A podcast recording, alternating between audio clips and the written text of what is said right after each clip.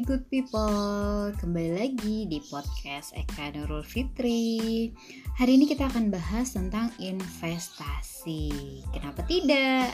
Nah, uh, pada serial kali ini uh, sebenarnya aku akan bikin beberapa bagian gitu ya. Uh, di bagian yang pertama ini aku akan jelasin terlebih dahulu hmm, kenapa kita perlu investasi dan tahapan apa aja sih yang perlu kita lakukan sebelum kita melakukan investasi. Ke depan aku akan share juga tentang apa aja tipe produk investasi tentunya uh, produk apa yang kamu gunakan uh, untuk berinvestasi itu tergantung tujuan uh, keuangan kamu. Oke, kita langsung saja ke bagian pertama. Kenapa perlu investasi? Nah, uh, ini kayaknya udah banyak ya yang mengulas kenapa perlu investasi. Salah satunya yang pasti inflasi gitu ya. Uh, inflasi adalah penurunan nilai mata uang. Kalau dulu kamu beli bubur mungkin harganya 1000 udah dapet mangkok semangkok gitu ya banyak gitu.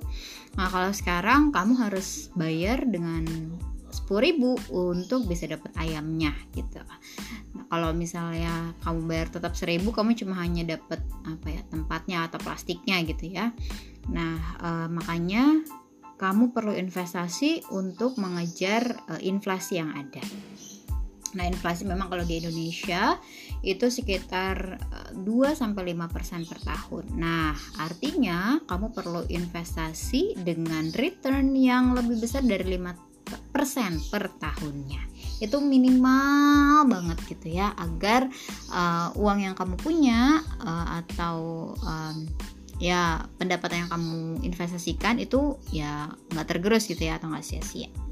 Nah yang kedua adalah mempercepat pencapaian tujuan. Yes, uh, siapa sih yang nggak setuju kalau uh, dengan investasi kita akan bisa mendapatkan uh, tujuan keuangan kita dengan lebih cepat gitu. Apalagi kalau kita investasi dengan returnnya yang cukup baik gitu.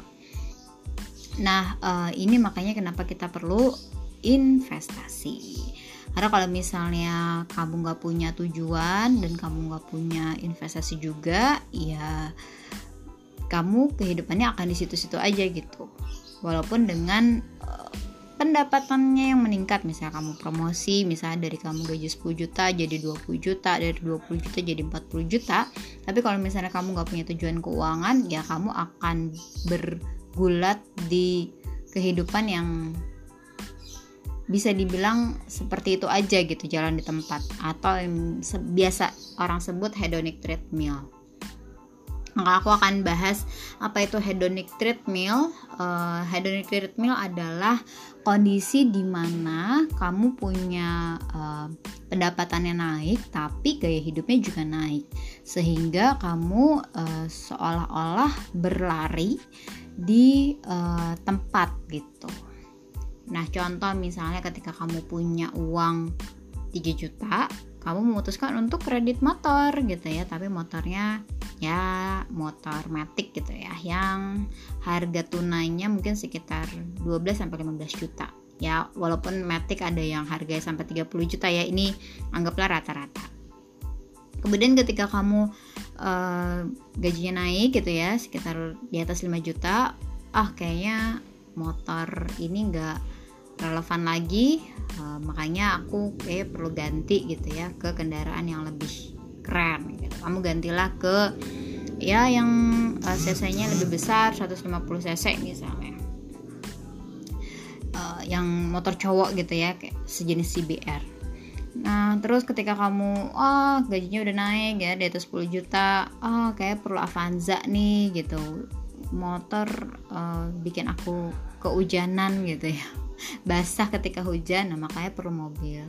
Oke, kemudian juga terus lagi ketika kamu pendapatan naik 50 juta, aduh kayaknya Avanza udah gak keren nih, gak sesuai sama pendapatan aku. Masa 50 juta pendapatannya mobilnya Avanza sih naik lah jadi um, BMW nah itu seolah-olah jadinya kamu ada di situ terus aja tahap taraf hidup taraf taraf hidupnya hmm. belibet ya nah um, ini yang disebut hedonic treadmill gitu. Kalau ditanya uh, kamu punya nggak dana darurat gitu ya untuk orang-orang yang tadi? Hmm, nggak hmm, ada. Nanti kamu uh, pensiun pakai dana apa? Ya gimana nanti gitu. Nah itu akhirnya kamu terjebak gitu di hedonic treadmill itu. Dan kamu nggak punya tujuan keuangan. Dan akhirnya masa depannya uh, ya gimana nanti gitu. Nah, baik lagi kenapa perlu investasi? Yang pertama tadi uh, adalah inflasi tentunya, yang kedua adalah uh, ini untuk mempercepat tujuan keuangan kamu. Uh, yang ketiga adalah uh, masa depan yang lebih terencana. Tentu saja, siapa sih yang nggak pengen uh, masa pensiunnya bisa menikmati hasil jerih payah yang sudah dilakukan selama bekerja gitu. Nah, untuk itu kamu perlu uh, investasi gitu. Nggak mungkin uh, kamu ketika pensiun itu tetap bekerja lagi. Nah, itu uh, effortnya lumayan gitu karena ya kamu sudah tidak di usia produktif. Nah, sebelum kamu investasi, pahami dulu ya uh, lima hal ini. Yang pertama, ketahui tujuan dan jangka waktu investasi. Nah, ini penting banget. Aku dari uh, awal juga sampaikan bahwa tujuannya apa, tujuannya apa, tujuannya apa. Nah, uh, cara uh, cara taunya seperti apa sih? Kamu mungkin bisa tulis aja di uh, ya di selembar kertas gitu ya kamu bisa bagi uh, jangka pendek menengah dan panjang. Uh, itu kalau pendek kurang dari lima tahun jangka menengah 5 sampai 10 tahun dan jangka panjang bisa di atas 10 tahun.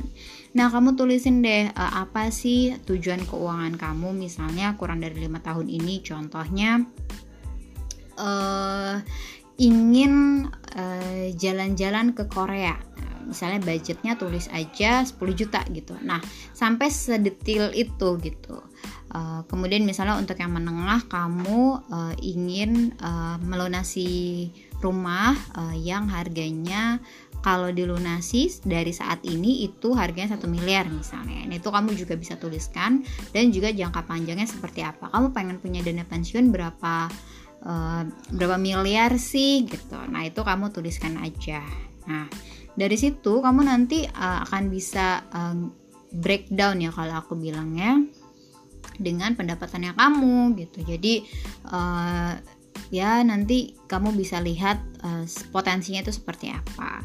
Kemudian yang kedua adalah pahami risiko produk investasi. Nah, nggak um, ada produk investasi yang resikonya nol ya eh, rekan-rekan sekalian. Jadi um, pastikan kita paham apa resiko dari produk investasi yang kita punya.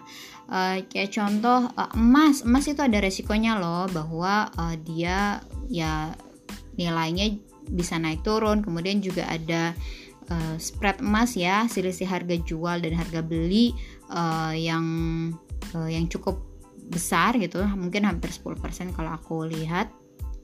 Kemudian juga ada resiko-resiko lainnya contohnya kalau emas mungkin uh, ya bisa hilang atau uh, ya lainnya gitu ya. Kemudian kalau produk uh, reksadana juga ada loh uh, resikonya. Misalnya resiko likuiditas uh, manajer investasinya nggak bisa redeem nah itu pahami ya resiko-resiko itu. Nah resiko-resiko itu nanti kamu bisa pelajari kamu bisa assess apa yang kamu bisa accept atau terima resikonya dan apa yang enggak gitu. Kalau yang enggak cocok sama kamu ya berarti kamu nggak bisa nggak bisa beli produk itu gitu atau kamu bisa cari produk yang lain. Nah, yang ketiga adalah pastikan legalitas produk investasi. Nah, ini juga banyak yang menanyakan ke aku bagaimana kalau beli sesuatu yang uh, ilegal gitu atau gimana sih caranya kita tahu ini legal atau enggak. Nah, uh, eh, OJK itu punya platform kalian uh, bisa search aja di ojk.go.id nanti bisa lihat uh, apakah uh, manajer investasi atau misalnya produk investasinya legal atau enggak. Nah, uh, selanjutnya juga legalitas ini penting terutama untuk yang sekarang bisnisnya crowdfunding. Ya itu juga banyak sekarang yang nggak ada uh, license dari OJK. Kemudian juga pelajari dulu kinerja uh, produk investasinya seperti apa. Nah, uh, untuk kinerja produk investasi ini uh, banyak ya macamnya. Jadi uh, kalian lihat dulu nih kinerja atau reviewnya seperti apa di beberapa um, bulan ke belakang gitu. kayak misalnya dari reksadana itu ada tuh um, kinerja ke belakang seperti apa uh, kemudian juga uh, yang kelima. Yang kelima adalah investasi secara rutin. Kalau misalnya kamu punya penghasilannya rutin atau bulanan ya mungkin baiknya uh, kamu lakukan investasinya rutin ya. Kalau dapat bonus nah itu kamu bisa top up uh, investasi kamu lebih banyak. Nah, selanjutnya contoh-contoh produk investasi apa aja sih, Kak? Oke, contoh produk investasi itu itu sebenarnya ada beberapa. Yang pertama itu reksadana. Ini yang aku selalu rekomendasikan untuk uh, pemula gitu ya. Uh, kemudian juga ada obligasi atau sukuk ya obligasi itu oh, untuk yang konvensional kalau sukuk itu untuk yang syariah Kemudian juga ada saham. Saham ini ada dua ya, syariah dan konvensional juga. Kemudian juga ada tadi emas, tapi kalau emas uh, aku menyampaikannya lebih ke lindung nilai ya. Kemudian juga ada properti, uh, tapi untuk yang disewakan, bukan untuk yang ditinggali ya.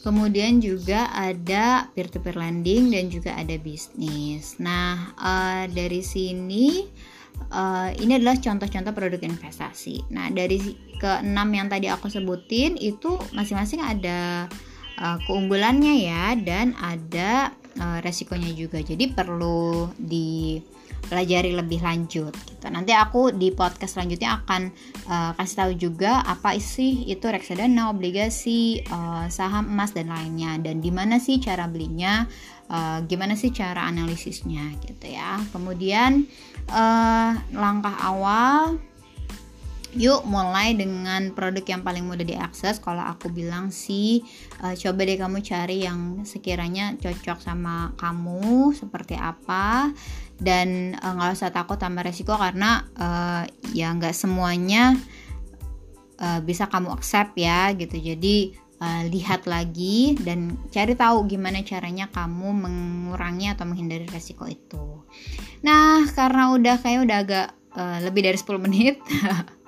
ada tips dari aku, life is all about taking risks. If you never take a risk, you will never achieve your dreams. Uh, itu tadi um, podcast tentang perlukah uh, investasi.